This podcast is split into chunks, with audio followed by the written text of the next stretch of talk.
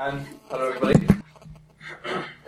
Okay, uh, my name's Mike Tomkins, and I'm from an organisation in Dallas called Citizen D. And I'm going to take you through some of the story of the last year we've had in Dallas, where we've been trying to set up practice-based uh, urban agriculture. At the heart of that is being a, a very long-term mapping project.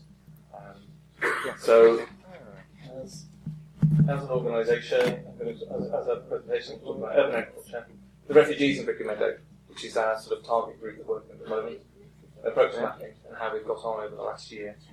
Uh, for, you, for those of you who don't know really, very quickly, urban agriculture, growing food in cities. It's become, over the last sort of um, five or ten years, moving from a kind of niche subject.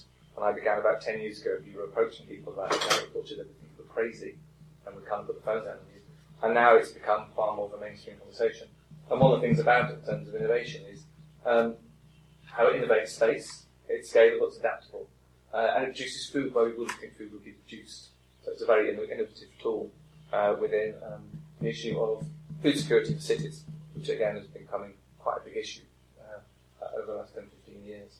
Uh, again, um, I don't think people were talking about necessarily urban food security in the same way we are talking about it now. I think we're a lot, lot more aware of it. But also some of the uh, solutions.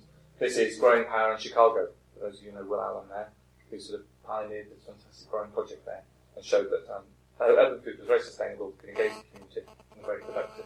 This is actually his daughter who's taken on that. She's her definition of food security. Um, so I'm like, what I like here is go to seven generations from now that we're going to be looking at food systems in the city. I think that's quite a challenge for us, but I think it's probably where we can play it. Um, so, a little bit about us. Um, I'm going to have a, a take through this very, very quickly. One of our mission statements is that in dozens of Dallas neighbourhoods, nutritional, nutritious and affordable food is simply unavailable. This is particularly true in low-income areas, uh, where seafoods and fast food outlets dominate. Lack of transportation, which is a big issue in Dallas. If you, um, if you, get to Dallas, if you haven't a car, you can't really go very far. Uh, limited grocery stores, uh, healthy food, uh, maybe overpriced. Uh, the consequence of documented poor food, uh, poor health. Um, people in low-income communities suffer from high levels of obesity, diet-related diseases. Uh, it's an epidemic which limits productivity and ability to, gain, to engage in civic life. Um, and this is particularly true of the city's refugee communities. Uh, newly arrived refugees struggle, uh, struggle to gain food security uh, and suffer acute health problems associated with the rapid change in their diets. I, this is one of the things I found going to Dallas was it's like I found American food quite confusing. You know, it's uh, and the availability of food, is really, really big diverse availability of food compared to the UK. Uh, so, sort of reflecting on how a refugee might feel would have been quite contained life for um, maybe 10, 15 years to come to that environment, um, I think it's quite overwhelming. And also that idea of wanting to fit in with, with a culture, an organisation of, of, of, of, a diet as well, I think can be very, very empowering. Um, so um, this, a rapid change in their diets uh, and current in, interventions such as SNAP, which is the food program in America, which is the um, um, I forget what the SNAP stands for now. Oh, supplement nutritional um, Yes, thank you. Um, people rely on government aid basically to fill the hunger gap. Uh, so we feel that food grain, um, primary food production within Dallas, offers one of those solutions in terms of food security. And it's um, something that um, we feel um, offers uh, livelihoods, economic potential for, for, for refugees, draws upon their own knowledge base as well. A lot of them come from agricultural situations uh, and also will give them access to fresh and affordable food. So, why work matters. Uh, access to affordable food, too much reliance upon the, um, the SNAP program, and the difficulties of refugee communities. So, growing food, I think it's actually moved on. So, what we're aiming to do is develop, support, and create and pilot innovative urban agriculture projects within Dallas. That particular target area, as I've spoken about, is Vickery Meadow. Um, Texas takes more refugees than any other state in America, so a high proportion of refugees are coming in here. And one of the preferred resettlement spaces is within Vickery Meadows. Um, we talked about super diversity in Clarkston? Super diverse area, uh, 40 different countries, 27 languages, 49% foreign born. Again, that's a real difficulty for us working in that area because I only speak English. So it's a very slow process in terms of community engagement. Um, three, three and four refugees from uh, the SNAP, um, aid as well. Um, but SNAP is funded through Department of Agriculture, so in a sense, it's an agricultural subsidy that these refugees are getting. So I think that again ties it up with the idea that urban agriculture is probably a good solution for this, given we're already talking about uh, uh, subsidising agriculture. One thing is interesting, actually, research shows that within the SNAP program, it's not just food stamps to buy food in stores. You can buy seeds and plants. It was a variation equivalent to the SNAP project. Uh, but most people are unaware that you can go to primary production with, with, with the small amount of money you get. Uh, it's just an example of the um, some of the communities that are in Vickery Meadow. It's about 1,000, 1,100 acres, uh, Meadow itself. Um, one of the things in terms of urban agriculture is very, very important is you have to find space. Practice has to happen somewhere. So we have parallel streams within, within, our work. One is a spatial one, which I'm going to take you through now. Another one is a community one, where we're looking to engage in community. And it's about bringing that sort of top-down view, where we're creating maps, bespoke maps for urban agriculture, with a bottom-up engagement with communities looking at what their resources are within everyday life, and how they might be able to then become independent in uh, practice. Um, these are the three areas within um, the Meadow that we surveyed. Um, and as you can see from these kind of pictures, there's lots and lots and lots of open space within Dallas, huge amounts of open space there. This is an aerial view of a section of Vickery Meadow, and the purpose of showing you this is when you look for existing digital data on maps, you get this, which is basically roads and houses. It doesn't show anything else. So in terms of wanting to look for the space that, where food could potentially be grown, you have to take your your time, basically an inverse version of this map what, what happens in the space between the concrete and between the building. That's where your that's where the urban agriculture is always going to happen. So we spent a great deal of time walking around and drawing in all of the green areas that we could see. Um, and then from here,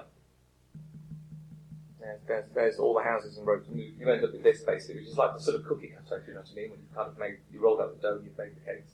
And what are you left with after that, really? And once we've got this, this is just, this is a residential area, so it's mostly grass you can see here. But it doesn't appear on any kind of map. And we've taken into account desire lines where people walk, um, topology where it falls down, maybe where there's, there's trash cans or where there's parking now, or where there's variations from the digital map as well. So this is a reasonably accurate map of the green areas that are, are available. And when we put it into a GIS database, this is a, another area I didn't have a, um, a, a table for, this is another area you can start to come out with um, um, measurements for space. Um, and then from there, you can start to calculate how much food could potentially be grown in that area. At the moment, this is just a kind of theoretical model for, for growing food. But it's a very important one when we move on to putting in dollars. When you start to work out how much, or what's the dollar value of that practice within space and you start to give an economic value to what is actually essentially empty space that doesn't appear on any maps, doesn't appear on any databases anywhere. Um, and you find huge amounts of space, absolutely huge amounts of space. Uh, within, within, within uh, if it's a, about 1,100 acres, um, you can find, say, 200 acres of empty space within Vickery Meadow, but it doesn't appear on any map at all. So this is our, there, yeah. So from, from all the mapping that we did over about six months period, we created a theoretical model for practice within Vickery Meadow. Um, this was a, a, large area of empty space the top there, nearly 100 acres of, of empty land. Um, those of you who know, uh, I don't if it's common to all American cities. You're American, aren't you? But they, you have to demolish a property to, in order to sell the, the, the, the, plot. So you don't have to pay tax on the, on the building that's standing. So you kind of clear the building. So up here, they clear the buildings. There's 100 acres of completely empty space. Um, down here, it's a lot more uh, of a diverse area. Um, some empty shopping um, uh, blocks, some empty car parks, um, some grass verges, some closed roads. Um, so a market garden area would be very suitable here. And here is purely residential, where we feel that community growing would be a very useful thing for us to pursue. So we, have managed to develop different models for different spaces through, through the mapping practice. So the next stage for us, it was a kind of parallel stage really, was to meet with the community um, was to take out, uh, was to go out and to meet the community. Uh, this is a, a Burmese um, uh, garden uh, on the corner of Vickery Meadow, and talk to them about their skills and where they're coming from. I think I feel one of the issues with urban agriculture, particularly with refugee communities, is the assumption they want to grow food. And this conflict between the Americanization, the fact they actually want jobs, they want commerce, and the fact that we're saying to them, grow your own food. Urban agriculture has a history of crisis. People tend to come to growing at the point of recent crisis. Uh, and as a, a, a, secondary location, these are people perhaps trying to move out of a crisis situation into a more normal situation. Um, the uh, particular charity on this day phoned two people. Having said that, we phoned two people. And 35 people turned up at the meeting because the word spread that Citizen D was able to provide community food growing within Vickery Meadow. So we sensed there was a, quite a lot of, um, uh, of, of eager participants. But it also warned us that um, of that communication process that we have to be involved in with the community, where we raise expectations too quickly. Um, and then there was a lot of disappointment when we were trying to explain to them through an interpreter that we weren't offering them space, that we were still going through this process of finding space and negotiating access to space. Um, and, um, that was quite a difficult day for me. It was a very difficult day. Um, the other thing we did in terms of um, meeting communities, we found a, a disused shop, which was in the middle of Vickery Meadow, and we cleaned it up, and we built a raised bed in the back, and we just hung out for a week and we just invited community to come and meet us and for us to talk uh, about what we were doing. And that was a really valuable way for us to engage in community beyond the sort of sitting there with computers and just mapping and creating um, tables of data. Uh, and people just rolled in and talked to us. And that was great, it was really good. Uh, and as a consequence, the landlord gave us the, the back row. This is almost too small a space to map, in a way. You couldn't get a pixel line that thin on it to, to, to, to mark the space. But it grew huge amounts of attention, this back row along the houses there. Uh, and the next stage now is we're cleaning up the whole lot of it and putting raised beds all down the back there. And the community have started to use this space as well. So it's kind of us trying to, trying to bring innovation into the community um, through just that, just being present in the community in, in, a, in a gentle way, really. Um, and the other thing that we've done is, which is actually quite hard to do in Dallas, is spend a long time um, walking around, just walking around, and just seeing what what people are doing in their everyday life. This is an example of one housing estate. Where you can see people growing pumpkins and they're growing uh, herbs and salad greens, and noticing that the landlord themselves weren't removing the plants. This happened in a lot of blocks. This happens quite a lot in the UK as well. Actually, in London, this is actually um, quite prevalent in the um, um, Bengali community in East London, for example. You see this. And this showed us A, that there were people there who were interested in growing food as a community, but also the landlords who were sympathetic to growing. And that gave us a, a, an inroad into um, um, creating a dialogue between the community and, um, and the landowner. One of the issues that, that we faced, in fact, feedback from this is that landlords assume it's some kind of hippie that we want to do in terms of getting to grow food. So the usefulness of the more strategic kind of GIS databases is to show that we're kind of thinking in a kind of strategic way about this. And they kind of listen to that a lot more. So the maps are very, very useful for, for us to win that kind of serious argument with landowners as well. But at the same time, trying to understand how community might want to be involved in this project as well. Um, and one of the other ways of doing it, this is something which I've been involved with uh, for about five years now. Um, and it's, I've got some maps if people want it, which is just to create a map of a selected area uh, within, within um, a city. Um, and I take people on walks with the map. Um, I've been doing it in five UK locations. And you spend about two weeks with people and you just walk with them around the neighbourhood. And this map is, it's a fictional map in which food can be grown on every single square uh, uh, kind of inch of usable space. And it acts as a provocation to people. It's an invitation to use their imagination. And it's great for communities who become spatially blind. Uh, spatially blind. Uh, communities, uh, residents who are very used to their own environment and they don't really see the space that's out there. And I'm amazed when I take people on walks around UK cities with maps where they say, I've never been here. And it's a very, very slight detour from their normal walking route. And one example that in our housing estate in London, there was a tennis court been there it closed down very quickly about 30 years ago.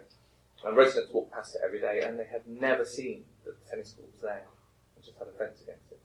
And through the use of these kind of things, you can very, you can take people on different routes around their own neighbourhood.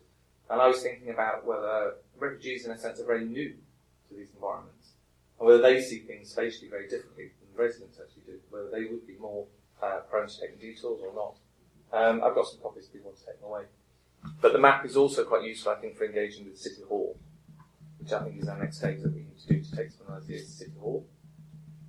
Um, and so we began, this is a central part of, um, of, of Dallas, it's a six acre site. Uh, and we began creating visions for this, for the city, um, and suggesting to them that um, it can be very, very productive, or it can have a more playful tone to it there. A football ground uh, within the same site here as well. Um, I think the thing is that there is no one map. People do need different maps to talk to, to, to do different things, really.